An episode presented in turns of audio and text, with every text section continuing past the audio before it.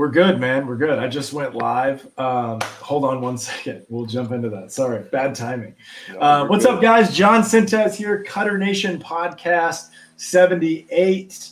I'm excited. Cass Kreitlow, uh, Alex Rojas is our guest. But first, please go rate, review, and subscribe on our YouTube channel. We're also on all of the podcast platforms, so you can subscribe there. You can also run over to our website, shop our awesome hats we just got full stock and everything. We've already got low orders, so those should be going out quickly. So that, without further ado, Alex Rojas, welcome to the show. Cass, why don't you uh, help us out? Um, Alex, you can kind of introduce yourself. I know Alex from Instagram. We talked uh, like two, three weeks ago for like an hour and a half, just about who we are. Um, so yeah, I don't I don't really have a, a great intro besides Nama Strength on um, on Instagram, right? Yes, Nama Strength Athletics. A blend between yeah, yeah. Uh, East and West uh, ideas for athletic training. That's uh, what I'm studying and trying to, uh, without rush, develop a system to educate athletes a little bit better so they can get the most out of whatever their protocol is. Yeah, so I know of Alex from I'm um, just through Weck method connections, and then um, sure enough, he ends up being a baseball guy too. So um, you're on a baseball podcast. Give us a little bit of your baseball background, and then we can get into weird stuff later. So grew up uh, playing little league. Got serious around like nine years old out here. That's kind of how it goes in certain sports. Played baseball for Amador Valley. Uh, we had a pretty good run. We won the Northern Coast section title. We had a really good record. We ended up being like number nine in the nation at the end of the season.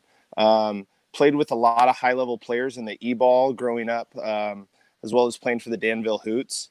Played underneath Stephen. What Piscotty. a name, Danville yeah, Hoots. The Danville Hoots. Um, yeah. Danville's in the middle of nowhere too. No, Danville is is very central East Bay. So like where the corridor of like Pleasanton, Livermore, Danville, San Ramon, that's where the E ball is. It's where San Francisco mm. goes east and where San Jose goes oh, okay. north. And so that's the in between right there. And you get quite a collection of good ball players. I mean, guys from the sure. E ball, Mark Appel, Stephen Piscotty. Um, oh, I was thinking Virginia for yeah. some reason. No, no, no, no, no, no. Brandon Crawford. Yeah. Oh, yeah. Uh, a lot of a lot of great guys came out of assassins. here. Assassins. Uh, yes, a lot of very high level players that are all really intelligent too. So um, I think in my senior year, not like as seniors, but there were probably at least 20 division one athletes in some realm playing baseball there so growing up like i saw and i wasn't one of those guys i was a grinder i was the guy that was just grinding for playing time i was okay so that's how my college career went, bounced around here and there, um, but ended up finishing at West Liberty University in West Virginia. That was a, a pretty fun experience. Uh, finished my final season calling my own no hitter with a uh, sophomore left-hander, so that was pretty sweet. It helps when you throw 90 and you're like six foot six. That's that's pretty mm-hmm. easy. But this this team was pretty good, and um, then I had a career ending injury after getting a professional contract out of the uh, Winter League, the California Winter League. Uh, I had a broken, quote unquote, broken. It was a stress fracture, but the way that the, the leg works in rotation, um, so it doesn't bend as much as people say it does. Like it doesn't, it doesn't bend. It's supposed to rotate. And the way that I was moving and walking and running, I put a lot of pressure on my big toe. And so that created a lot of valgus collapse and it created a lot of instability in my shin bone, my tibia. And I got a halfway through the bone, a stress fracture, and that was it. I had to get a 14 inch rod that now is inside my tibia right now. And I had that injury for about two and a half years. And that is what sparked my career in um, trying to create a better platform for athletes to treat their body, not necessarily take over their training protocols, but give athletes education on how to better recover, hit the main four pillars of biology that we have to do. And um, yeah, it's very exciting. Say that last part one more time, just because it was cutting out a little bit, and it was good. So, so there's in, my brief period of research, like growing up, I was or growing up, I was always interested in science, so I studied science in college. So, getting into those backgrounds of biology, kinesiology, you have to think about how there are four pillars of biology that every human just has to have, and there are some absolute grinders that they can throw 95 but they end up getting hurt a lot and they're always on the shelf. And a big part of it is because they're over stressing their biology, in my opinion. Like you get these weird stress injuries to guys, it's like, how does that happen to that guy? You know, they they keep hurting their oblique, you know, and they're they're a right-handed thrower and they keep hurting their oblique. So there's something in their their stress recovery that's not happening when their arms are recovering. So that's been one of the things that I'm researching in is these four pillars. You have um, nutrition, and that can fall into the idea of digestion as well. You have recovery, you have your ability to like sleep and come back to homeostasis, and then you have your ability to walk and run. So you have locomote, your ability to move in space, and lastly, it's that specialization. So like there are a bunch of things that we have to hit before we start talking about okay, now let's start throwing gas. But that's not for everybody, so it takes time because some guys just want to throw hard so or they just want to hit bombs. And i get that. I was one of those guys man. Just in the in the cage every day taking like 200 hacks a day lifting weights four or five days a week like it puts a, a beating on your body but your body keeps a score. You know it doesn't just go away when you foam roll. Like your body still feels that you know? And it's it's not a battle of like if it's more like when. So you have to have the protocols in place to understand like hey the way my back feels today I should still get into some like posterior chain work. I should work my lats, my hamstrings, my glutes, but maybe I shouldn't go for the barbell today. Maybe I should focus on more like body weight exercises. You know what I'm saying? But um, b- before we go any further, I just want to make sure, John. Do you think? Um, do you know what's making it break up? Do you think it's him or us? Give me. Can you tell? Alex, we're just getting a lot of choppiness, and, and I want to make sure that a, a, lot of times, if our audio is good, this sounds really good on the iTunes uh, version of this. So okay, um, okay. Uh, uh, it, sometimes the video quality isn't isn't the greatest, but you look great. Um, hey, just, thanks, uh, man. You look great too. Bit. You guys are looking great. if you need me to go inside, that's totally fine. Um, how far are you away from your router? I don't think that far. Let me just transition because, inside anyway. I got it. You think that was it, John? Yeah, yeah, I think I got it. Okay, your audio is a little funny now. Can you talk Mine more, John? Okay, there we go. Never mind. Yeah, you just weren't the mic. Oh, it's yeah, my mic was too far away. Is that better? Oh yeah. I think everybody looks better. Nice. Yeah. Perfect. The four pillars were amazing, by the way. Appreciate that. It's been a, a culmination of learning from a lot of very educated people, like just sitting under a few people. Um, so this hat, uh, where is it? It's over here. This guy named Rob Pfeiffer. He's a, he's a very uh, underlying um, fitness guy, but he's opened a lot of gyms. He's been a part of a lot of different sides of um, fitness and I'm just putting like an umbrella around the term fitness. I like to just call it movement, so that's what I'm going to call it from now on because it's just movement. And um, he was one of the guys who started getting me thinking differently. He drew he drew like a human, and then he drew. You've seen DNA, right? And I was like, yeah. And so he shows the the helix, and then he goes, "That's how your body's chains work." And that was just like a little bit, and that was like two years ago. And I just started thinking, I was like, that's interesting because that's one of the things that you know a PT would tell you. It's like okay, you hurt your quad, but you got to go above and below the area because that's not necessarily where pain is coming from, right? So it makes you think about the body differently. And then going to Onnit, training it Onnit was a great experience. Wow. Um, learning John Wolf, I have like probably an hour and a half of just content that I just listen to just still all the time where he talks about tension in the body. And then Tori Hale, who's another young guy there. Um, Leo Savage, who's a, a steel mace guy. I've learned a lot from understanding how quickly the hand-eye coordination can work just through balancing these asymmetrical objects. So um, there's a lot more that goes into movement than you know like the weights that's correlated next to the sets. You know, there's a lot more to movement, understanding how athletic you can be.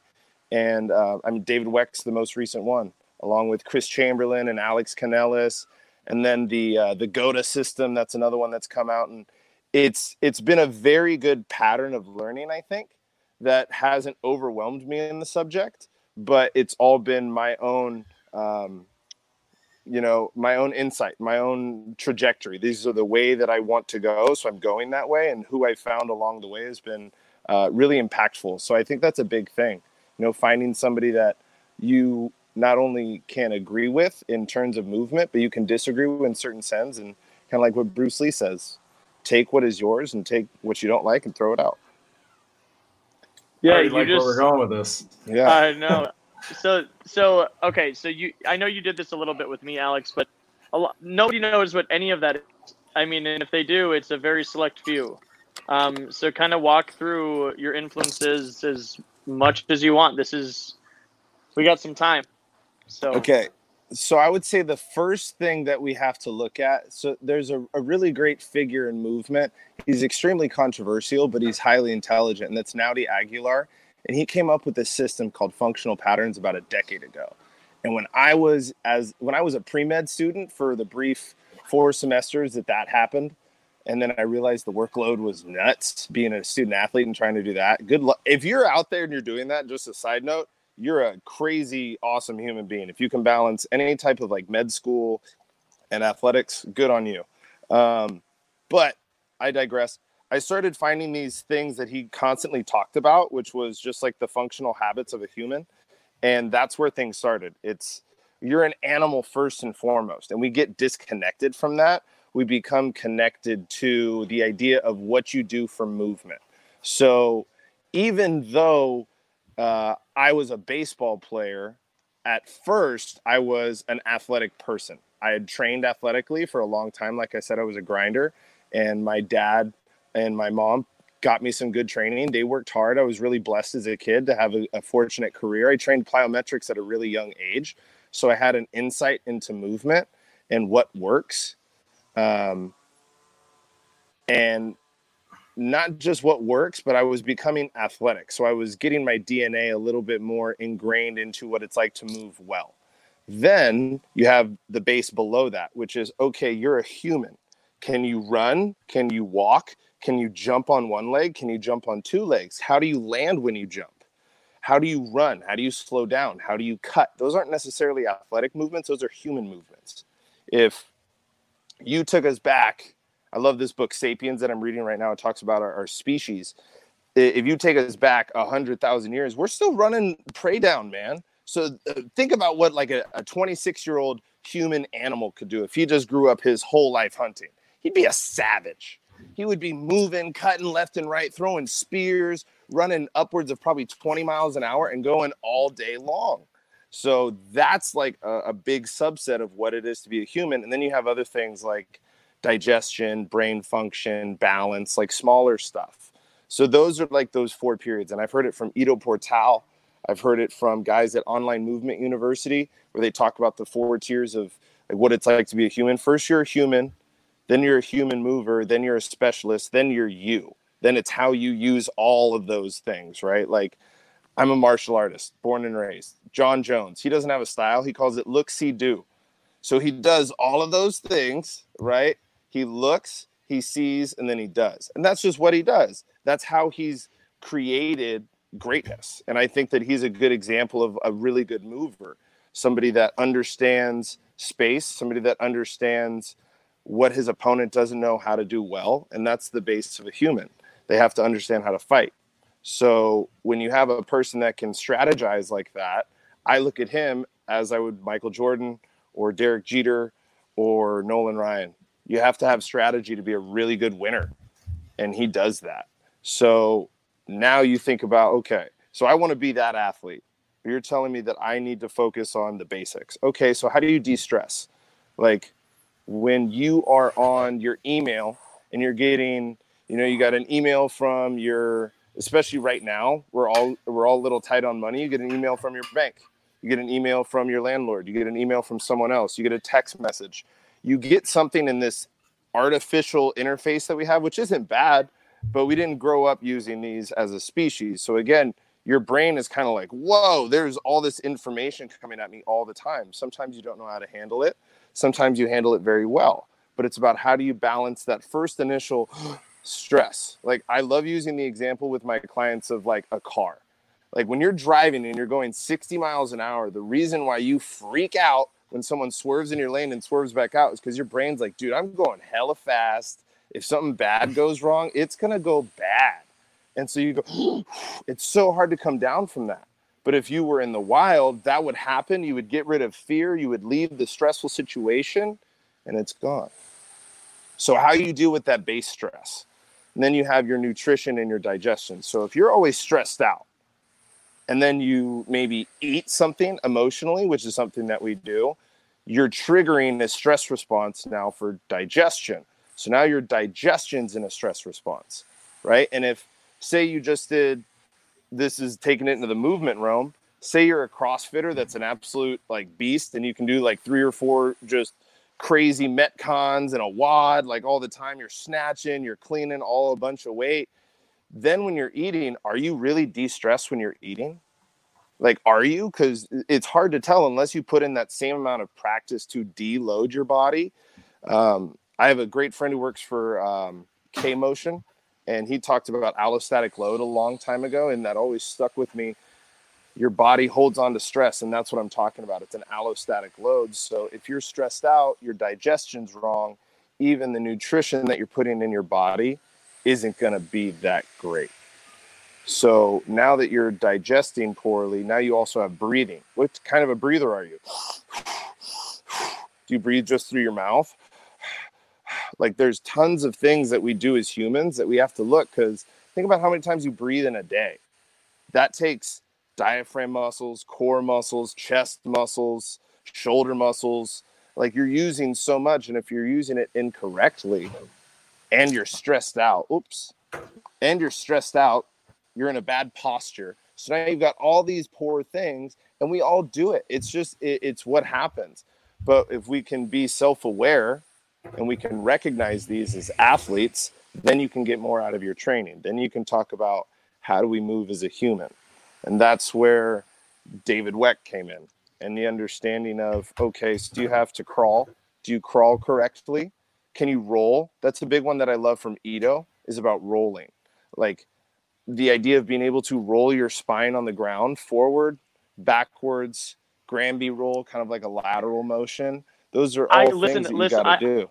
I'm going to jump in right here because I have a ridiculous story about rolling. Do it. So, I had um, I very like uh, let's call it like 80 foot length where I'm warming kids up and I have fourth and fifth graders and then eighth and ninth graders. Okay, right. two separate hours. And my fourth and fifth graders, I'm like, let's run halfway down, do a somersault, and finish.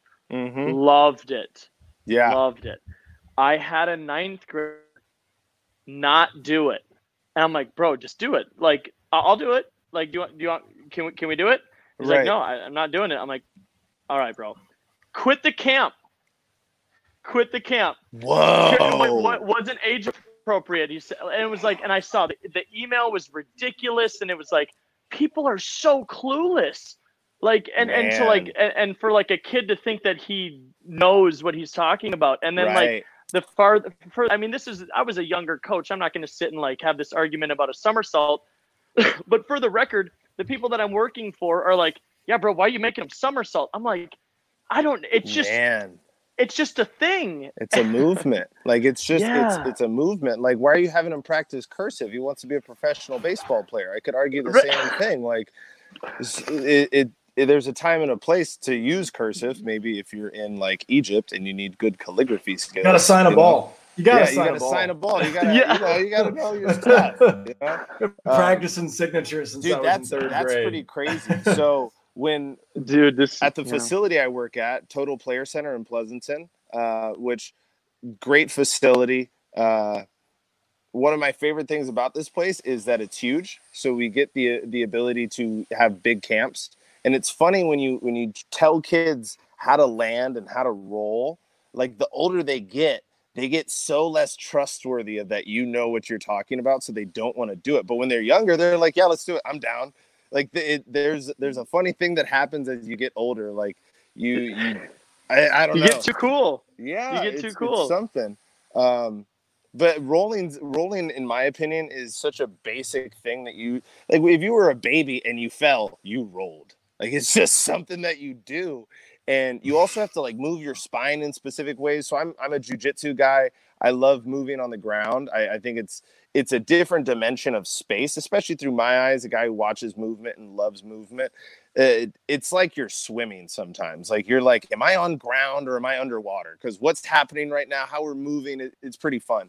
Um, but just the dexterity you need to like, let's use practical application of jujitsu. It's self defense. So like, say someone had me pinned down and I needed a way out. Right. If I can't really get up, I always have the opportunity to crunch myself up and roll. That's an opportunity that I have, and that will create space. So that's just something you need to know how to do. I mean, from a defense purpose. But, anyways, back to locomotion and moving. Crawling is the most important one. I think that one's that um, not only uh, predicts shoulder stability, but also it it incorporates a lot of brain function. So one of the concepts I learned in Animal Flow, which was my very first like weird thing that I went into, which was 2017. I went to Seattle, which that's where I, I hung out with Rob Hill again, which I understand he was on the podcast, right?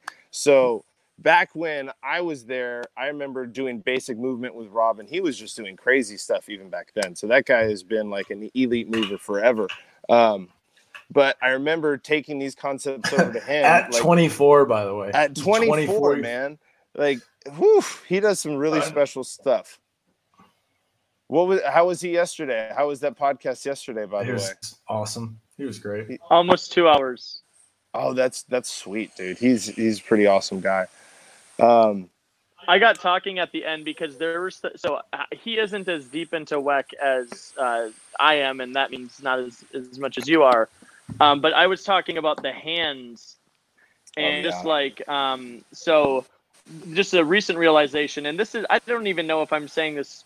I'm just I might just be making shit up, but I'm pretty sure that the thumb reaches to the pinky, and and that move is what sets up the bones in the hand where you can, it's like the least amount of tension in the muscles and the most amount of tension bones because the farther that you reach the thumb the more you you create tension with the ball in your hand I Um, got I never have Yeah. a ball so when I, gotcha. throw my curveball I cock my thumb under really hard I am five nine and I do not have big hands so I create I, I was telling John like I, I haven't Hmm. been able to since I've been out here throw the, the way that I want to throw, and it, it is what it is. But like when I'm throwing my slider, it's huge, um, and so I'm throwing it what like 77, you know, maybe 80, but Hmm. it just it's the way that my thumb is so far underneath it, and I spread out here, so I'm not using my muscles to create tension. Hmm. My fingers create a ton of tension with the ball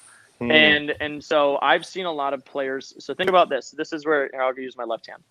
Um, okay, so if I'm doing this and and I'm right, and this cr- like relaxes the forearm. Okay, that's a thing. Now, if this is and I'm right, and this is something that creates more tension in the forearm by getting your thumb on the outside.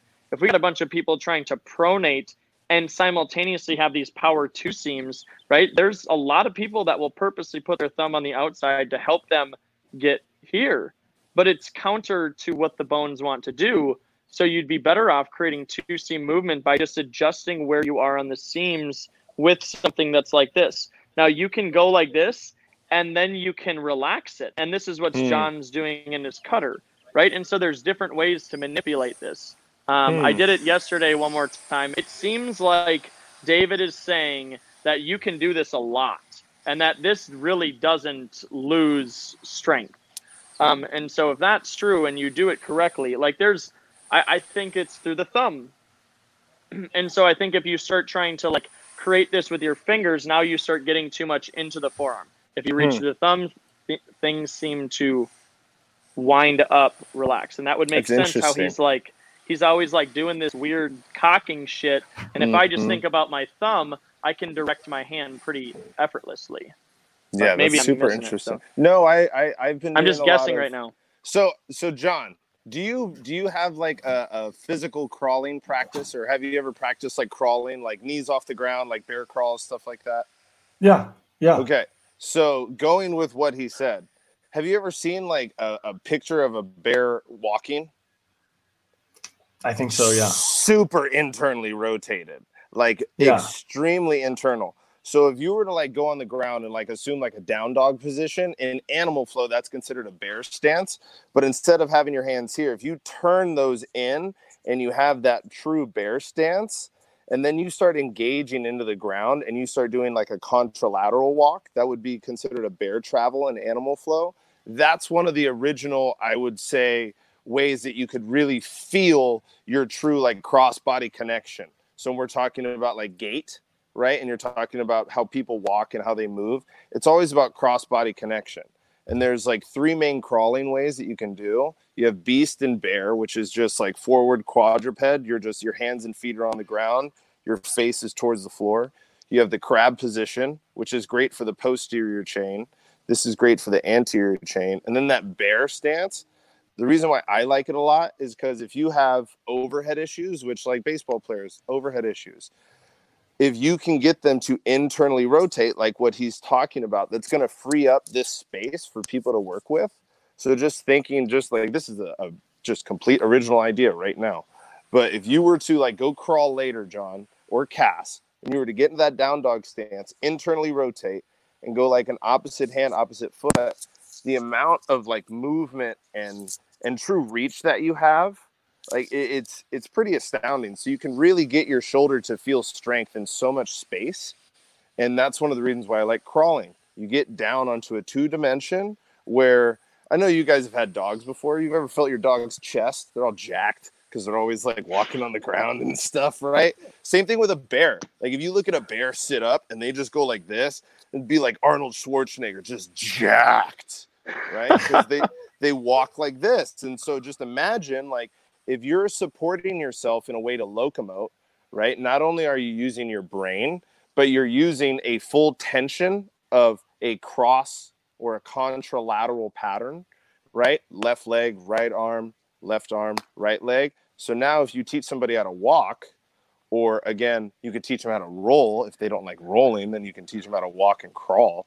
And you just teach them how to use their body in these contralateral patterns with strength or with finesse. And that's where these other tools start to come in that the Weck method has really developed. And I'm so far from like truly mastering it, but being uh, on the outside looking in and having a lot of contact, I have a few good friends now from Weck Method and a, a one former teammate who's now a Weck Method trainer. And, you know, even he was on Who? one side of the boat. Uh, his name's Yale Hughes. Um, he played in the, uh, oh, what's that league in New Mexico? Pecos League. Pecos League. There it is. He played in the Pecos League. Um, As did I. Ah, so Yale Hughes, he was on the the Fuego, I believe, the Santa Fe, the Santa Fe Fuego. Um, but he's a well, he's so another, was I. Yes. So maybe uh, like you guys have a lineage, like a, a, brotherhood, a boot that you both drank a beer out of, something like that. Um, so so something going like that. something like that. so when you have um, when you have athletes that know how to locomote on the ground correctly, now you're getting shoulder and hip mobility and what GOATA has termed these like they call it in their words like gyroscopic, but I would just call them more like they're locomotive joints. Like our joints are meant to locomote, and we have like somehow turned them into leverage points and like really want to fine tune some of these things. But you have to remember they're like fluid.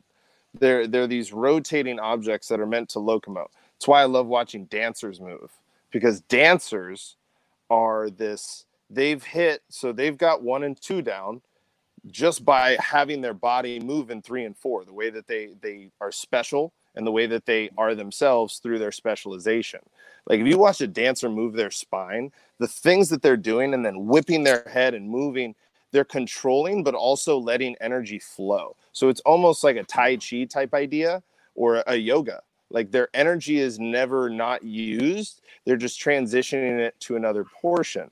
So, in my idea, my theory, my hypothesis is that if you're like a free mover like that, an Ido Portal, a Roy Gold, that's another really good one. Um, guys that are um, Mike Fitch, the creator of Animal Flow, like guys that are these super fine tuned, loose locomotors, and they understand how to move their body in space freely. The athleticism that they have is so uncanny. And for an athlete not to want that, and you're telling them, well, it's not, it's not like necessarily going to make you throw harder. What if you threw hard till you were 50 instead of throwing till you're 40? Would that be something you want to do? That person may turn around and be like, yeah, now I'm interested.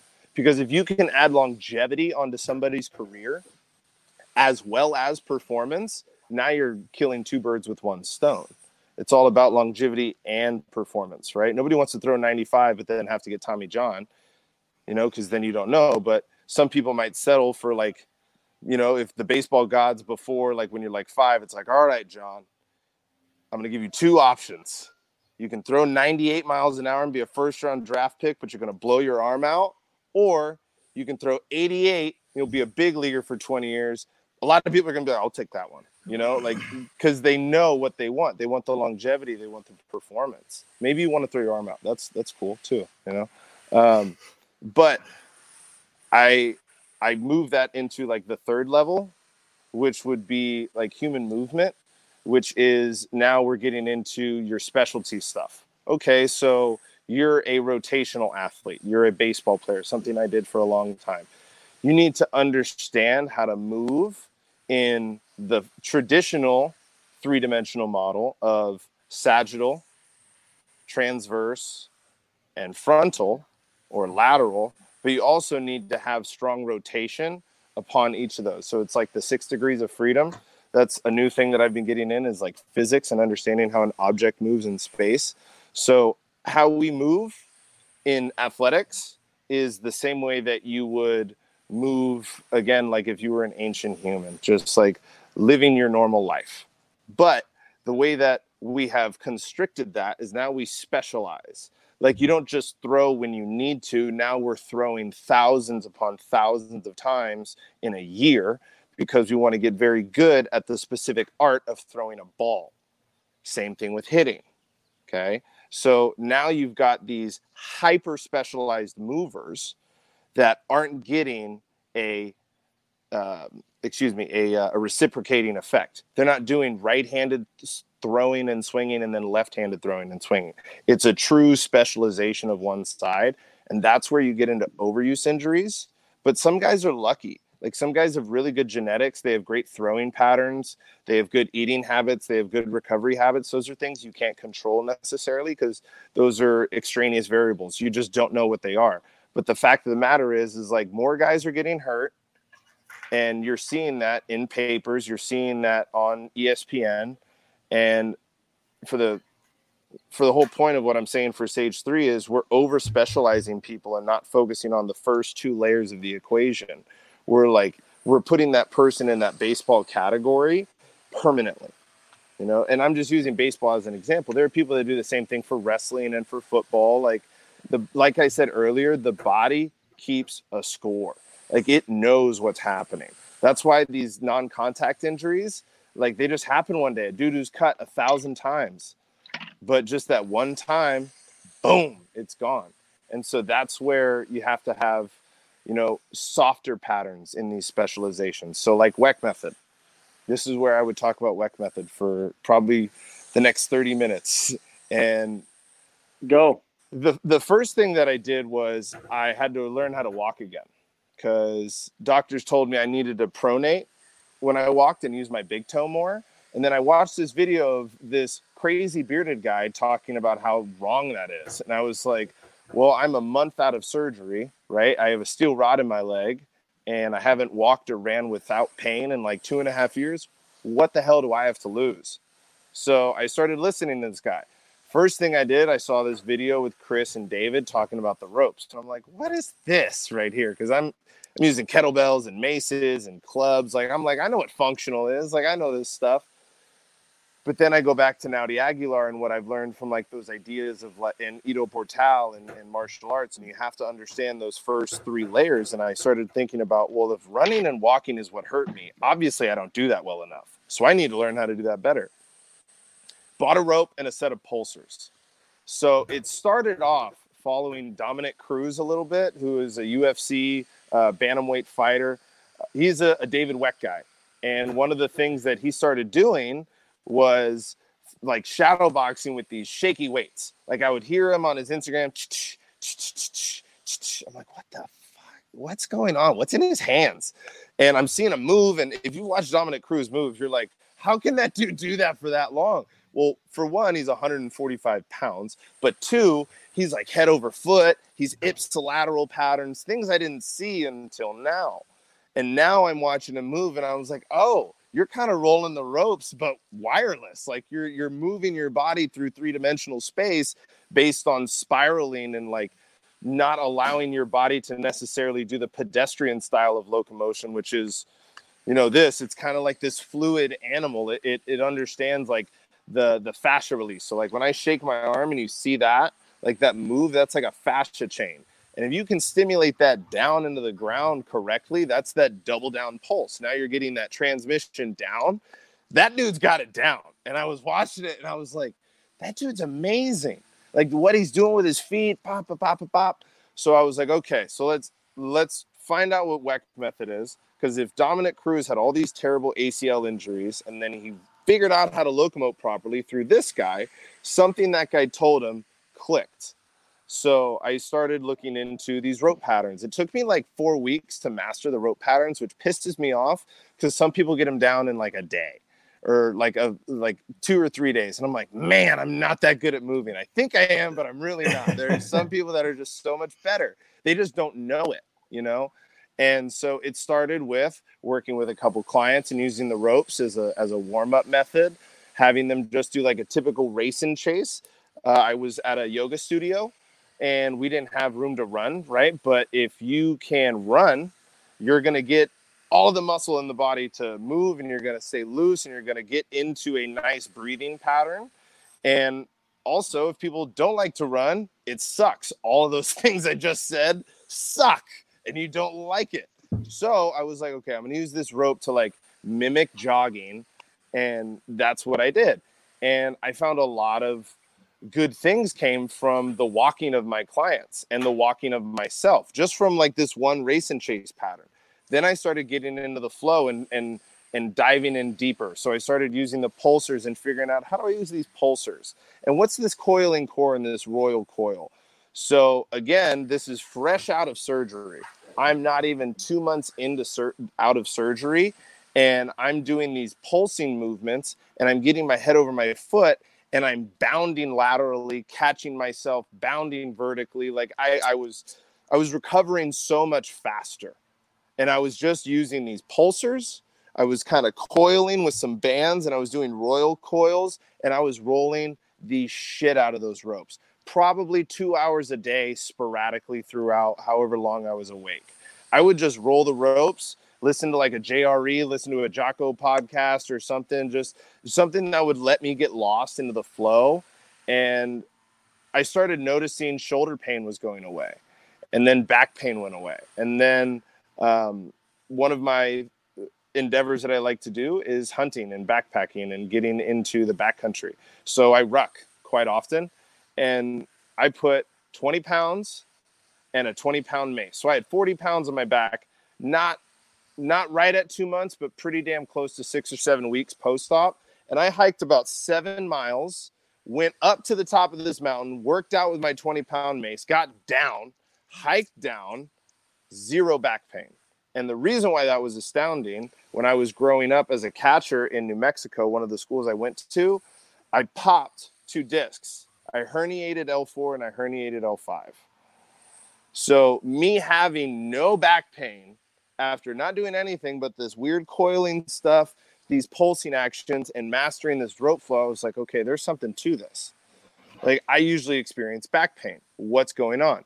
Then, because I'm 25 years old and I'm feeling bulletproof, I go and I roll at 10th Planet San Mateo, which there are a lot of savages there, and I rolled like 15 rounds that day. Shout out Eddie Bravo. Shout out to Eddie Bra.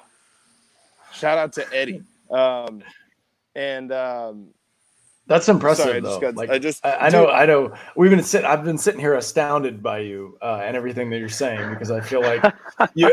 I feel like we're friends because we follow all the same people, except for Right. I'm not so wecky. I'm not so wecky, and like he's been trying to win me over to the weck side, and like slowly I've been coming right. up to it. But you say, right. remember Dominick Cruz having massive issues with his knees? Do you remember that? Right. It was I, like, crazy. I like it was like three in like like three years, right? Wasn't Yeah, it? It was yeah, nuts. It was yeah. like and his first fight back, and all of them were like weird steps, like for what they said, right? I remember Rogan be like, "Look, he's he lost his balance. He tried to correct, and then it just gave out." And I was an ACL Mhm. guy myself. In in um, high school, I stepped on a base on a wet day, and then had like a just bang the inside of my knee super hard on the ground. But that like that loosened it. I was okay. Yeah. And then I got pushed off a dock into shallow water. And then body kept going, like just just gnarly Damn. situation. But bad angles. yeah, but but like I, I resonate with everything that you're saying about the feeling of that and, and the locomotion um i- is very it's very interesting. it is very Um, interesting.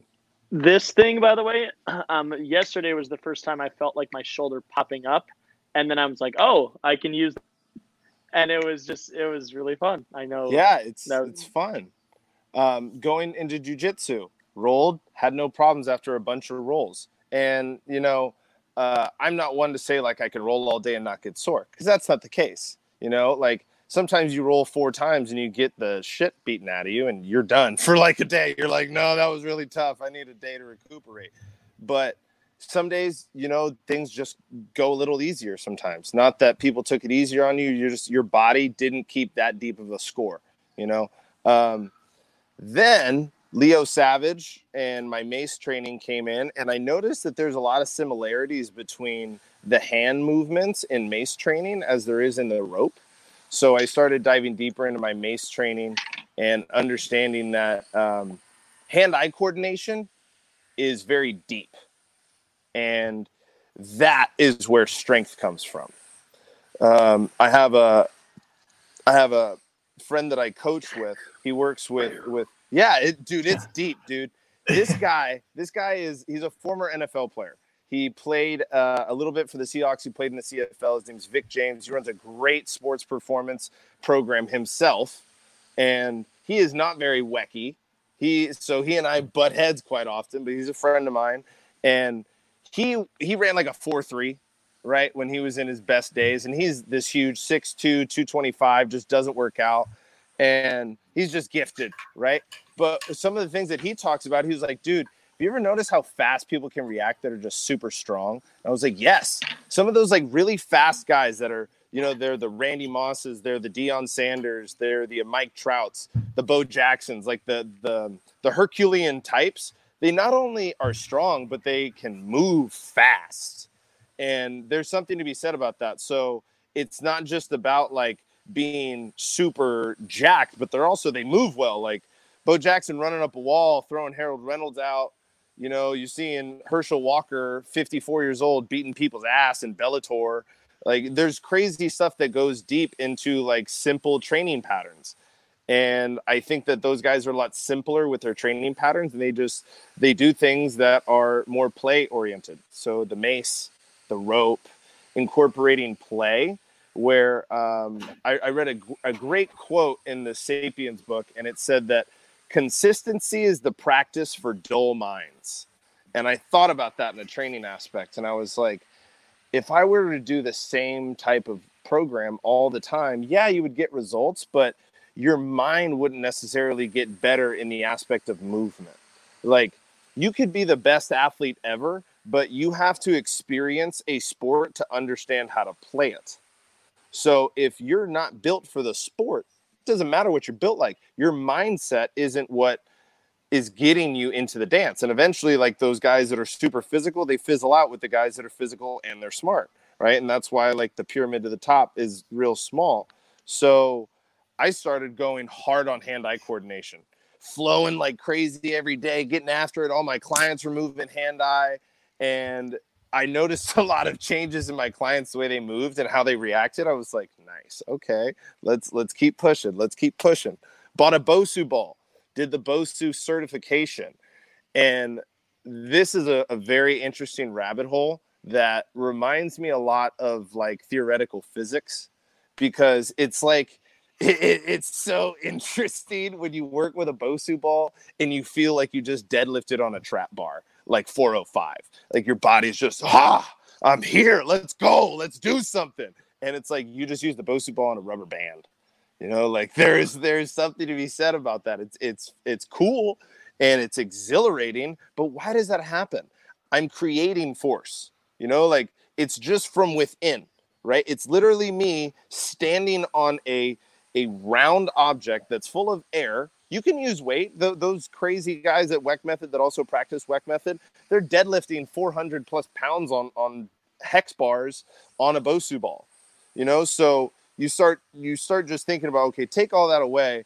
I can give you a gigantic glute hamstring contraction harder than you've ever felt before squatting on a Bosu Elite and you're not going to wear any damage to your spine or load your joints that need to be fluid. That dude, we can synapse. Thing. We can synapse on a Bosu ball. You can synapse on a boat. That's something that I want to try. That's that's super interesting. I read it. Hey, I read a. Uh, uh, oh my god! By the way, oh my god, redlining your system for ninety seconds is one of the worst things I've ever yeah. done. Yeah, and you can do the same thing on a Bosu ball with compressive force. Instead I like that of, idea though. It yeah. makes sense because yeah, I, I the play idea is very interesting too because I was telling Cass a while ago, like I've just lost the urge to work out. I've done the traditional gym thing for way too long, and it sounds like I need to start rope flowing and and more often and, and incorporating more play because if I, I would much rather go play basketball than right. get on the tre- than the treadmill. Right, I lean reasons, toward it every time. Right, right. And one of the reasons I would argue you like to play basketball is because you know how you like to play basketball, right? So that's something that you like to do. Mm-hmm. You know, like you understand how you play. Yeah. So where where Leo comes in, it's the art of self-expression is play. You have to be able to express yourself when you play. That's why Max Scherzer striking seven dudes out in a row and he gets off the mound, ah, and he's on fire. That's beautiful. That's self-expression right there.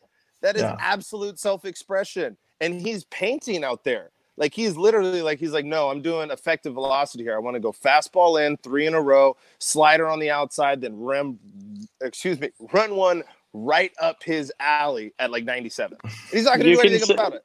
You can say that however you want to say that. By the way. yeah, yeah. Like, We're way more JRE here.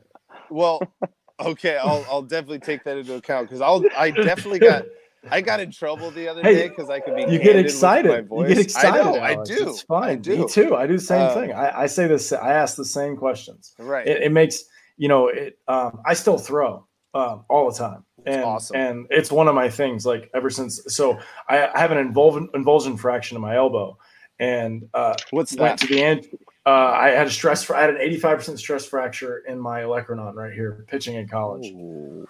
Yeah, I'm fine now. We're good good. Had two screws, but it took me two surgeries and three years to figure it out. But the the journey there and what I learned is completely what started what we're doing now and what Nation right. is involved into. Um, because I kept asking the same questions. I'm like, it's a very similar story. I kept going, why did people keep telling me that I'm going to get hurt? Why do mm-hmm. people keep telling me that I can't throw hard? What do you mean I can't throw hard? Like, no offense to John Smoltz, Braves fan of the 90s. Ridiculous the amount of times I've heard him say that not everybody can throw 96 miles an hour. Mm-hmm. What do you, mm-hmm. you human to your point? Like we're just humans, you know, like it, it's it's a matter of like you're saying, it's a time frame, right? Mm-hmm. I, there's some crazy things that happened to me in my career. I, I once saw a 12 year old throw 90 miles an hour, right? That's and nuts. it was crazy. But five ten a little bit bigger for kind of a 5, 10, 12 year old. And it just it, nowhere close, right? It was it was around the catcher. It hadn't right. refined in there. Hey, four years later, he's 14, he's 97. So right. when did no, nobody told that kid? Nobody right. told that kid you not throw hard. He right. just kept going. Right. Right. Right. And so he ends up signing as a 16 year old, 97, 99. But and and the there's there's no doctors. There's you know he's fine, right? Mhm. So there's stuff to this um this life and this career of baseball. And you you said it. I really like what you said at the beginning when you talk about would you rather throw at 40 or 50? That's our argument all day. Right. Like right. the number one thing you have to value is health. If you, of course, if you're throwing 95 miles an hour and you get done throwing 95 miles an hour and you can't wipe your butt because Yeah. you can't drive home, you Yeah. what were you doing? How did you get that far? right. Right. So I still throw. Um, and one of the things that that's uh, cracks me up, and I like to see people's reactions, is I once threw 13 innings about a year ago and didn't know what inning it was, Wow. and just and just went right. See, Uh, that's so- called flow. That is Yeah. like a, a flow Yeah. right and it, it- I'll I'll send you um, some side angle of of uh, of me throwing, and you and you'll I totally agree with you, hundred percent, because it doesn't. My I never something that someone always said to me is I don't look tight at all when I'm throwing. Like even my like everything I'm doing has a certain flow, and like Right. it, it's just I, I I don't think it's that hard to be able to throw loosely and be effective, but also like we've created a rule system that we're trying to stay inside of because we know it keeps you in that flow. It'll allow you to be more healthy when you throw, right? And so Right. that cross action that you talk about also is, you know, and what Weck was talking about too is, you know, we we when we had him on the podcast and we were talking about stuff, it was very interesting. He and I spoke another hour afterwards talking about the throw and what we talk about and deceleration and, and stuff like Mhm. that. So I'm I'm with you on everything right now. You got me jacked. dude the the thing that i really liked about what you said it's the the concept of that kid right they're out there there's plenty of kids out there that like they're just out there throwing hard kids are out there hitting jacks they're running four threes and i i also feel like to defend david weck there are people trying to overly correct that when they don't need to like Mhm. uh, what he talks about is not bracing the core. And and that's one of the things that I've seen. Dude, I'm so fucked for the rest of my life. I watch people walk and run like it's my job. Like they're my client sometimes. And it's it's so annoying to me sometimes. Like I'll be watching somebody and I'll be like fascinated by how tight they look when they walk. I was like, man, you got a lot of shit going on. But then I start thinking about like I'm also a yoga instructor. So I also think about like I touch I touch so many people way too soon in the friendship. You know, like all right, let's go. Like, all right, this is your kid. Okay, kid, go over there. You're staying with me. I, I'm dead serious. First day parents, I put them on AcuBalls. I'm like trap releasing them. I'm like, oh man, it's. cr- I've touched. I've touched dad's traps, and I'm like, like, oh my gosh, this doesn't go Yeah. at all. Yeah. doesn't go anywhere. Dude, you know they've what? never they've oh, never it like let- pushed no, down on what- this, you know? Okay, so the, I'll shut up after this. The the weird thing is when you touch a trap and it's like it just melts. You're like, Yeah. congratulations. Yeah. You're like one percent of the population. Right. See, and that's okay. That's that's something that I, I want to bring up. You ever see people ride bikes? Like I was, I've been watching people ride bikes often lately. Dude, that looks like the worst thing to do. Like you're like you're always just kind of like this, and especially going up a hill, it sucks. It's easier to walk. It's so much easier to walk up a hill than ride a bike.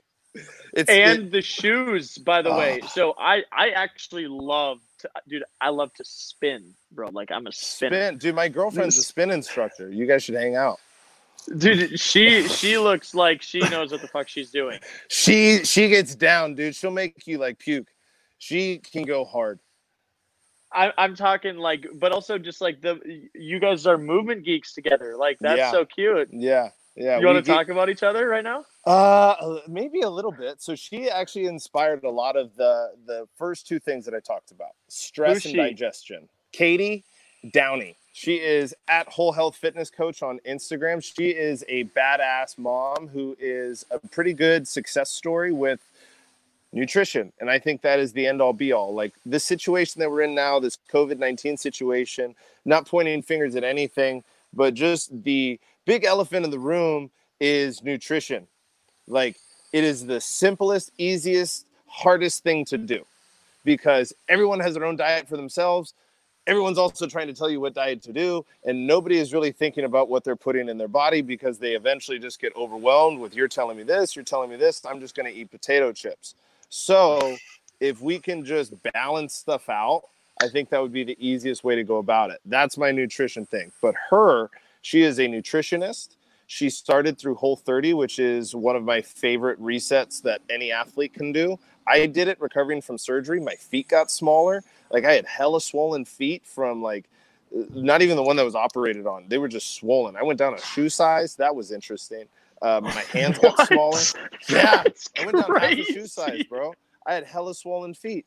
Um, Wow. that also could have been from the injury. So I'm your knows? Like, biggest two fan things right now. Your your vibes are. We're gonna hang out. Come to San Diego, by the way, dude i we- i you know what i'm doing my stimulus check i'm not going to use it i'm saving up to go get wmq'd like i've i've put it into the universe i'm doing it it's the thing that i want to do the most is get wmq because once i get that i'm just going to be like all right i'm good i'm good i'm just going to hang out for a while uh, but we actually just did 40 days of wim hof i don't know if you guys are familiar with the wim hof method I'm still on WMQ.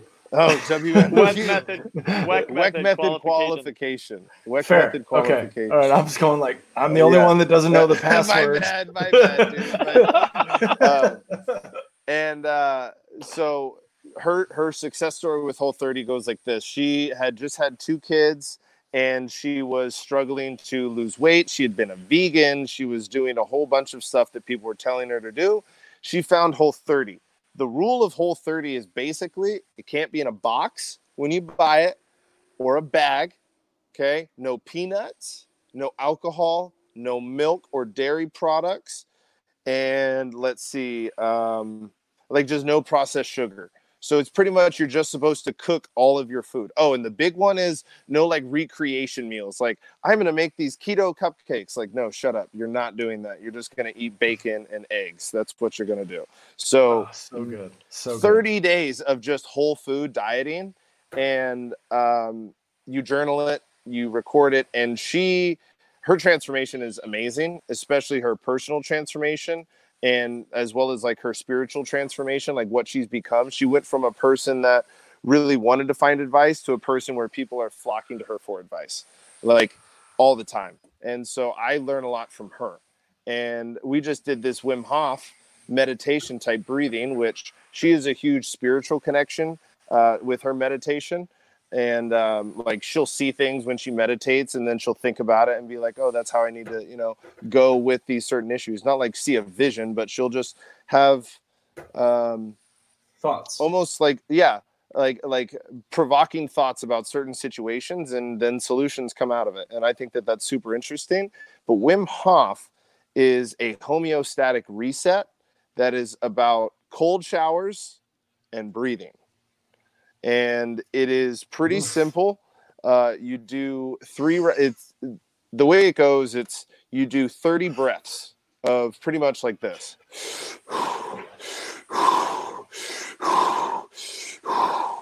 And you're taking these big full breaths for 30 breaths. And at the end of the 30 breath, you hold your breath. And in the rounds, you build up the time you hold. It starts with a minute, 90 seconds, two minutes, all the way up to the every mammal, you, a marmot, a freaking rat down the street, all can potentially hold your breath for five minutes. And that's what the Wim Hof is building. But also, we're finding in a lot of uh, movement practitioners and movement leaders are finding that there is a benefit through breath holding as well as cold showers. And that's what I went to at the first place the stress response. If you know how to down regulate, you're going to be the athlete that wins. Michael Jackson wasn't tripping in the fourth quarter. Michael Jackson. Michael Jordan wasn't tripping in the fourth quarter. Michael Jackson never tripped on stage. That dude was cold blooded. So he was always down regulated. But Michael Jordan, like, who do you want taking the last shot? That dude. Because he is probably the calmest on the court. Because the person that can down regulate your adrenaline, your epinephrine, and just bring yourself down to baseline, that's the person that's going to make a better decision and they're going to make it faster.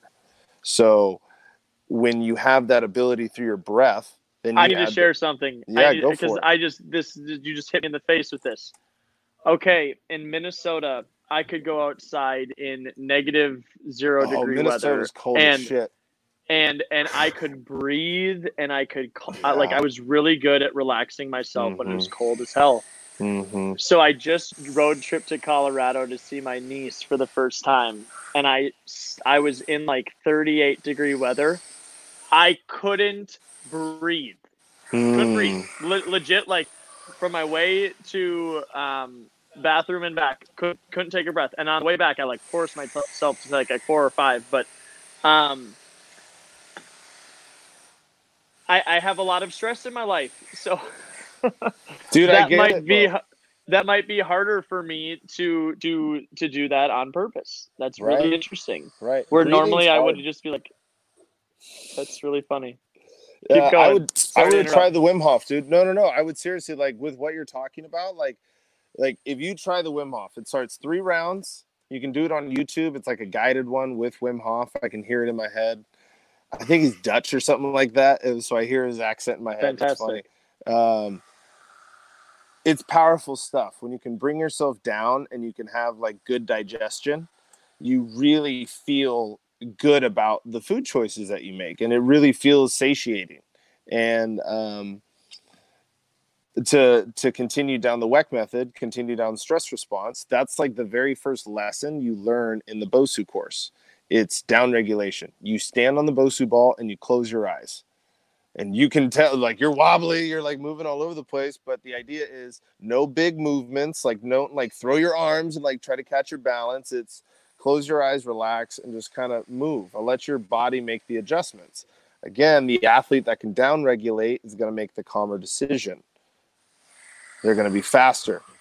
They're going to have better technique, you know, so calming. Ken Ravizza, Evan Longoria, before you step into the box, have your routine. So when you're in the box, you've already been in the box. When the trash hits the fan, you're ready.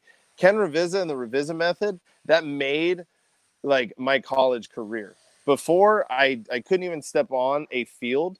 The year that I was all Ravizza method, I hit 340, eight jacks, eight doubles, eight triples, and like 40 RBIs. I went off.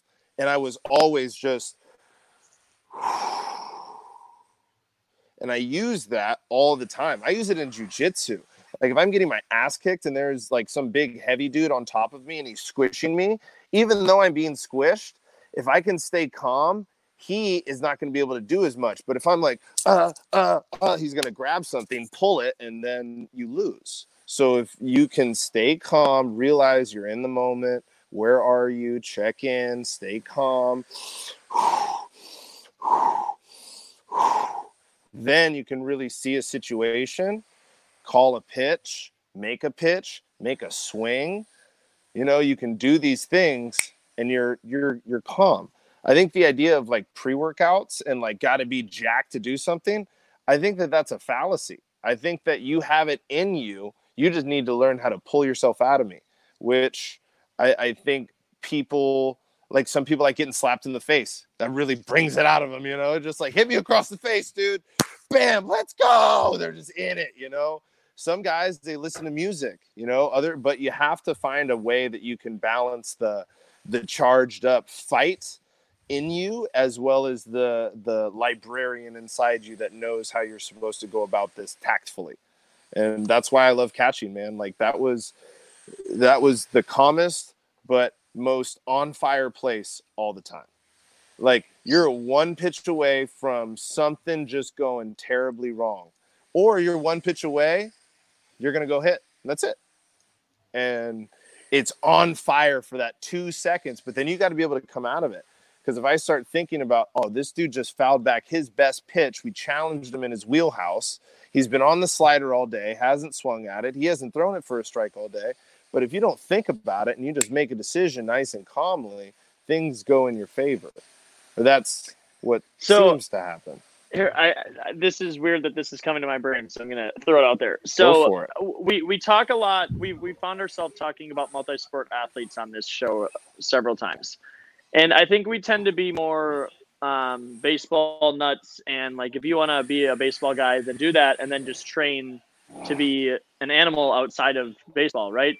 You know, just like un- understand that there's coinciding training that has to happen.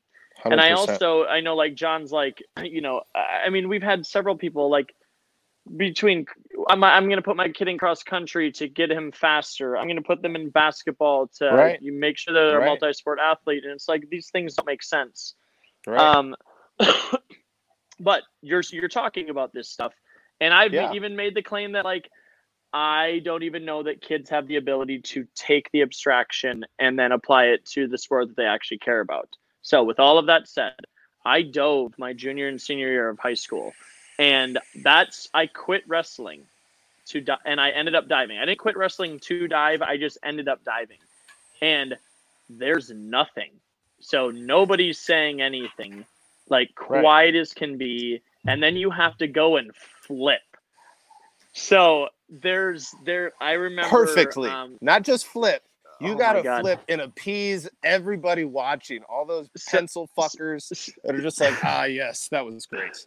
Like, well what? and like everybody is a nerd and especially where i was doing this so it's like uh, there wasn't like i'm like whatever i'm flipping and Yeah. having fun yeah, and then i got good though because i was the only diver at my school um but anyway so i just got a ton of reps but point is this i made it to state and um, i didn't have a coach like this is i made it to state awesome. and i didn't this have is a one coach of the best stories I've ever heard. You took Yeah. yourself to state. yeah well okay so i become a diver. There's a Disney movie out of this somewhere. so my um but i listened to like simon and garfunkel before i went out Nice. uh, um yeah i was like i needed to bring myself down and as the wrestler in me like i don't like i don't just like i don't crave simon and garfunkel like i crave um hybrid theory by linkin park because Sure. that like stained my brain for like Sure. two and a half years of wrestling because that's like Gotcha. 95% of the time that was playing in the background where i got to create my own playlist uh, for diving and it was interesting how i brought myself down where in wrestling it was always like get up here get up here i didn't even think to just be like man i'm just gonna wrestle like this because i wrestled like oh my god the Right. Right. and, and it's I could have wrestled like I dove. You know what I mean? Like just a different thing. And nobody it never occurred to me. And So it's the same thing essentially. It's the same. that's where good coaching idea. comes in, right? Yeah. You know, I did have. I'll, I'll I'll finish it with this. So the quitting wrestling thing was really interesting for me because I I didn't think my dad was going to care. I knew that the wrestling coaches were going to care. My dad was pissed, like yelled at me, like "What the? What do you think you're doing?" I'm like, "What?" I, I hate. right. I hate this. Um, but but my the the assistant coach, I ended up working for this guy. This is a very close friend of ours. Um, his name's Lee Broughton, and and I went over to his house, and he's like, he tried to talk me out of quitting, and he's like, it is the best cross training sport for you, and like that's great, but he, you had to go further. You needed to help me like be the wrestler that I could have been. He's like B one sixty. It's like no, like they needed to they needed to save this guy a long time ago right? So they let a kid who had no idea what they were, what he was doing, cut a ton of weight, like a ton of weight, Mm. and then the parents didn't know what was going on either. And these are adults, right? They see these things happen, and so um, it, it was funny how it all came, like you know, it was that reckoning at the end where I'm finally like I'm out, and then all of a sudden these conversations are happening. Um, Mm. But it's neither here nor there. It's just it's it's one of those things that you know it, it if kids listen to this, you know, I, I don't know. It's it's hard to know what to do when it comes to these decisions. Um, It and is. and I didn't and I didn't know what I was doing, and it ended up being a great experience because I would have never been on the diving board in a freaking speedo in front of right. a couple hundred people. Right. And that's So- hard. Like diving's athletic and you have to be very calm. I want to say one more thing because this is this is interesting. Um, I can't spot. Like I didn't know how to do that. So like a gymnast or a diver, if they're gonna twist or they're gonna flip, they're going to spot where they're gonna like. well, you didn't have any wall. teammates to practice on, you know? No, no, no, right, right. So I straight up did everything on feel. Um, so my Wow. hardest, the hardest ones, I and I actually kind of flopped this at state. I like, yeah, I think I got like three and a halfs or fours or something. Um, which by the way, nobody's, not many people are getting eights in high school. Like you, if you're getting sevens in high school, that's pretty damn good. You know what I mean? But anyway, it was the stuff where I didn't flip. So it was a half half flip. So I would, uh, I think I did like a reverse um, just a reverse straight up dive and because you had to do things with like low degree of difficulty, but the highest lowest, if that makes sense. Sure. So so the hardest easy dive, and that one I flopped because I didn't know how to spot. I just like felt for it. So, and uh, yeah, that and then and then you gotta to bring it all back to everything. I got to have that experience where I wasn't coached at all, and I just Yeah. did things I didn't even know where I was going. yeah. I remember I remember flipping on the I remember jumping up in the air and going, "Oh my god, what what dive am I doing?" Looking down, seeing the board and and flipping around the corner of the board. Um, I know I said last thing, but I'm I'm on a kick right here. I wakeboarded. You were talking about this earlier about like the the rolling. I remember Right. vividly going like, "Oh, dude, I just I got I got good at falling, guys. I'm not good at wakeboarding. I'm good at falling." Like because there wasn't any fear in me doing the trick because I knew if I wasn't going to land it, I was just going to tuck and tuck and roll. See, Um, but that's I've- a connection. That's what rolling gives you. You know how to fall. That's something Yeah. that like that's powerful. I know. And then there's the I say this all the time to kids, like, haven't you ever jumped on a trampoline and, and done a backflip? And okay, first off, if you're 12 years old and you haven't jumped on a trampoline and done a backflip, you need to go do that now before this COVID shit's over. Because because find a trampoline and do that. Right, That's crazy. Right. because you're gonna do it and you're like, oh my god, that's the easiest thing ever. Oh my gosh, I can do a front flip and a back flip and then a side flip. Like you can do so many things, and you just have to get over the fear of figuring out how to solve it. And just Right. like, man, that's why. It, uh, yeah. So I'm I'm lucky that I got all these things, and bringing it back to baseball, I w- thought that I was not a good athlete because of what I was told at college in college baseball. Like that's ridiculous. I did so many things that would have informed my body to become more athletic on that baseball field. But I didn't know how to become more athletic in those situations. You want me to be faster, more explosive? There, there weren't solutions to my problems, you know, at this time. So that's that's frustrating. Um, the more I think back about the diverse, I played hockey, and then Rue John sport. Rue was trying to tell me that I didn't have good adductors because I played hockey. He's like, "Oh yeah, that would make sense, dude." But I swam, so I've been I've been doing this with my legs forever. I've been doing, you know, I've Love been doing that. the breast the breaststroke forever. That's my stroke of choice. Yeah. and that that might be like an innate human one. I think everyone kind of knows how to do that one. You know, everyone kind of like everyone kind of does that in the water. Um, Yeah. John, what what was like? Because you said you pitched. So before you went out, what was something that either got you jacked or brought you down? I was we're on the thinking about that when you were saying it. Um, I was different. I, I it kind of evolved for me. It was funny how um Cass was talking about how he was up here. I was up there in college for a while. Um, I didn't, but then thinking back on it, like uh, in high school, I would rock like Pink Floyd and like just get super deep Very nice. and and and uh, now it's gotten even worse um, where it's way more like hip hop sample okay. you know, De La Soul, Beastie Boys, um, Tribe Called Quest. But that's where Okay. I catch my flow. I catch my flow not on the not on the rap, but just on this these, these lo-fi beats and just how Right. things go.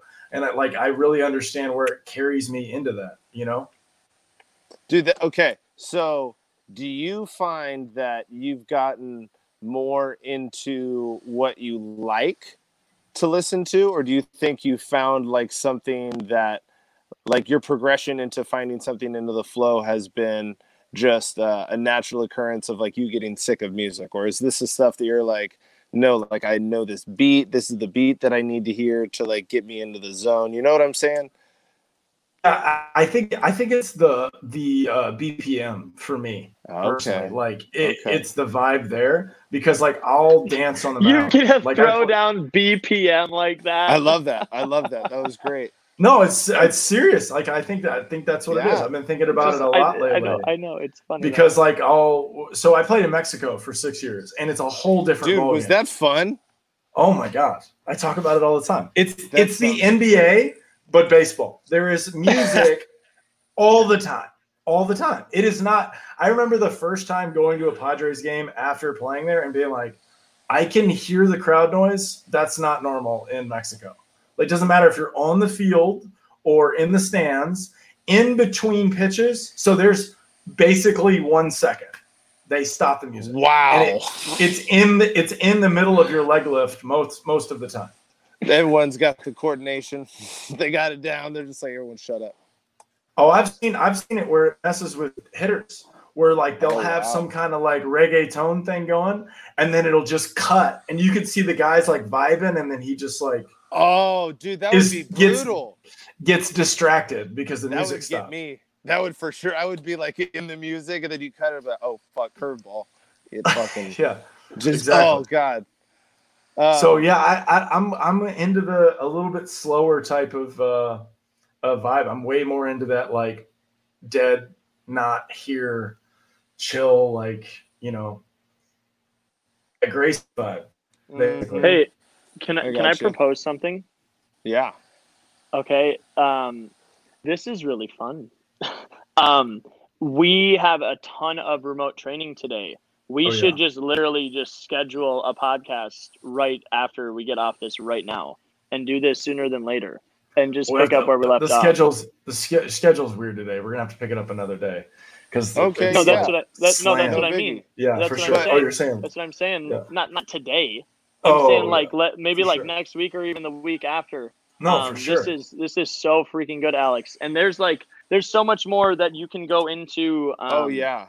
oh yeah, sequences as you're a hitter. Oh well, my there's God. like there's one thing before we do leave. I don't know Yes, how much time we have. I wanted to. You have as much time as you want, but I'm just saying, like, Oh, dude, I we can you. talk for five gotcha. hours right now. Oh, dude, I would love to come. probably- back. You guys are awesome. Probably like five minutes though, because we I do we do have to run in just a little right, bit. so- right, right. Yeah, yeah, yeah. So, So, go so ahead. let's look at let's look at like the the combination of the the three things that I was talking about. So the first and foremost is like your general like your your cellular demands, your metabolism, oxygen, nutrition, okay? Because you're a multicellular organism. So like for guys that are listening to this and like you're you're thinking of making action today, like remember you're an organism, okay? You're not like some perfect being, you're an organism, just like everything else you have metabolism that's oxygen and nutrition and that also falls into stress because you're an organism you have types of stress you have to learn how to deal with that stress to help your oxygen as well as your digestion but make sure you don't deal with your stress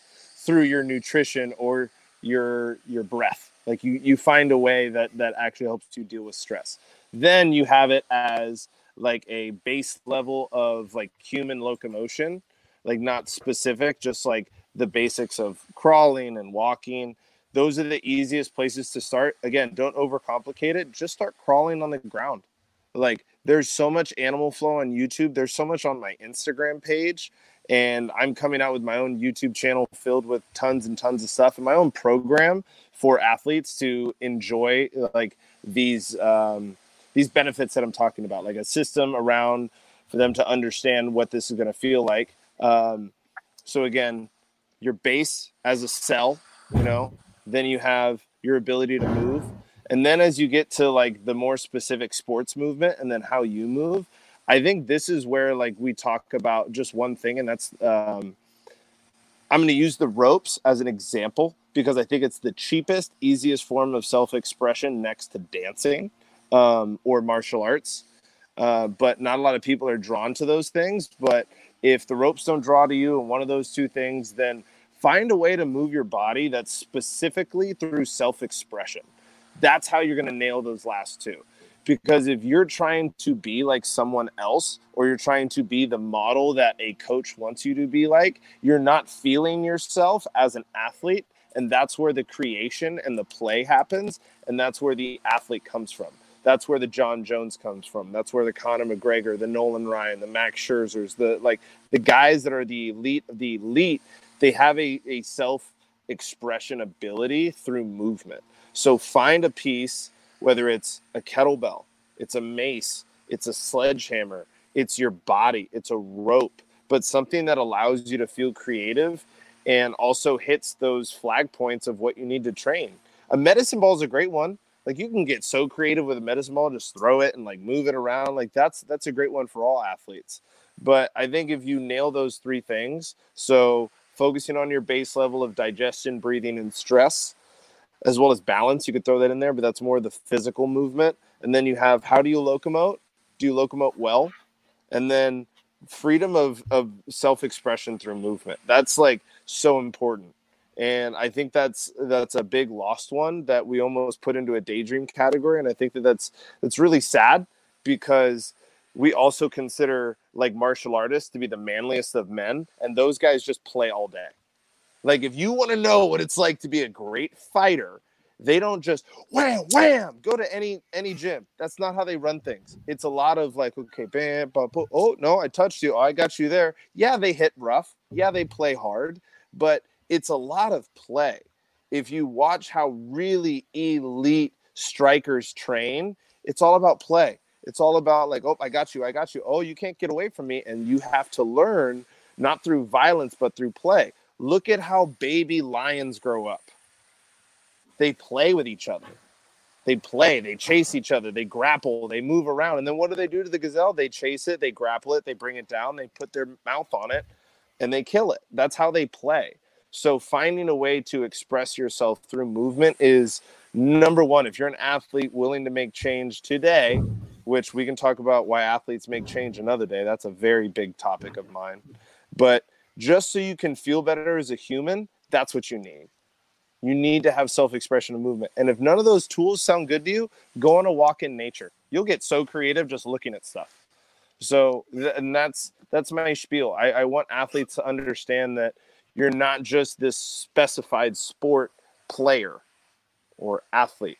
You're a person that likes to do that.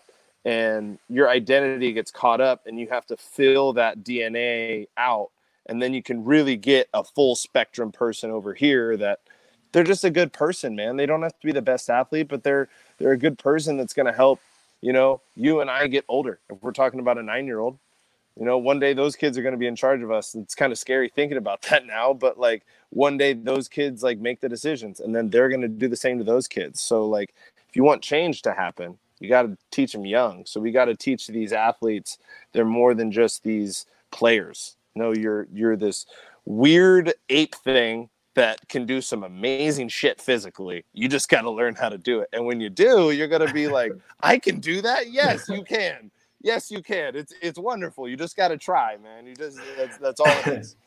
I talk about how kids get surprised all the time when they come in the gym, and because like mm-hmm. they, you know, most, yeah, I mean, there's still a gen- there's massive generations that have never done low effort throws in front of a radar gun, and yeah. like when we start off our throws and everything, you can just see like they just are so confused, like right. oh, this is effort. That's what this yes. isn't really a number. This is measuring effort for what I'm doing, mm-hmm. you know? Mm-hmm. So it's like, well, you have to try harder to throw harder. Exactly. Oh, exactly. That's interesting. So, and one thing anyway. that I wrote down the other day that I just wanted to kind of leave you guys with, and I think that this is like a good tool for like an athlete to have. It's just the idea of like an athlete should feel exactly how they want to feel. I think that's a big thing. Like if an athlete wants to feel a certain way, you can't stop them from wanting to feel that way. You know what I mean? Like if he's making the Preach. the bad choices, like if he's making the bad choices, let him do that. They'll figure it out. Like they need to feel exactly what they want to feel, but I think it's very frustrating because I felt it like when a coach this was the number one thing that I hated when a coach said it's like you got to be able to feel your hands stay through the zone. I'm like, dude, that happens for like that amount of time. For me to feel that, I can't hit the ball. I have to do a slow motion one. And then if it's not correlating to what I'm feeling, what I'm hitting, obviously I shouldn't feel that thing because it's not working. So I need to feel something else. You know, so I think that's that's the what the idea that I'm getting at is like you have to get them to feel the thing that you want them to feel, but they have to feel it the way they want to feel it. Does that make sense? Preach. Preach. Yeah. Preach. Dude, we talk about feels all the time, for sure. That's, that's it. You got to have feel. Alex, you are fantastic. This is, yeah, this was amazing. We will 100% yeah, start our it, own series off to the side, uh, just for us, so we can chat for hours. Dude, let's do it. That's that's awesome. Thank you. I'm blessed to be here. Thank you guys so much. No, thank you. I really appreciate it. This was awesome. You're you're amazing. Your thought process is very valuable to our community. So thank you so much for dropping some of those knowledge Thank um, you so much for these people here. So thank you again. Uh, why don't you tell everybody, you know, where your handle, how they can follow you, YouTube channel, and stuff from there. Awesome. So uh, YouTube channel is at Nama Strength Athletics. Uh, there are just a few base videos on there, and then Instagram is the same handle at Nama Strength Athletics. Uh, what we're going for in the next upcoming months, as we're getting into like the phase two, the phase three, I want people to realize that they've enjoyed this movement time, and so we're going to create a physical education series for you guys that you'll be able to follow along either through Instagram, which will have brief models. And then if you buy the service or go through YouTube, there'll be much larger portions of the service. But end of the day, guys, uh, thank you for letting me come on here. You guys are awesome for for having a platform for people to just talk freely that were once players. And uh, I just appreciate you guys so much. Thank you, man. No, thank you, thank you. We'll we'll definitely do this again, and um, you know, I'm I learned a lot today. You, you've started my brain. I get to go play now, as you say, as I'm going to go throw baseballs. Go play, so, man. Yeah, for sure. We got to sure. get going. Go Things are blowing yep. up here. Appreciate it. Thanks again. Guys. You guys have a great we'll day. soon. See you, man.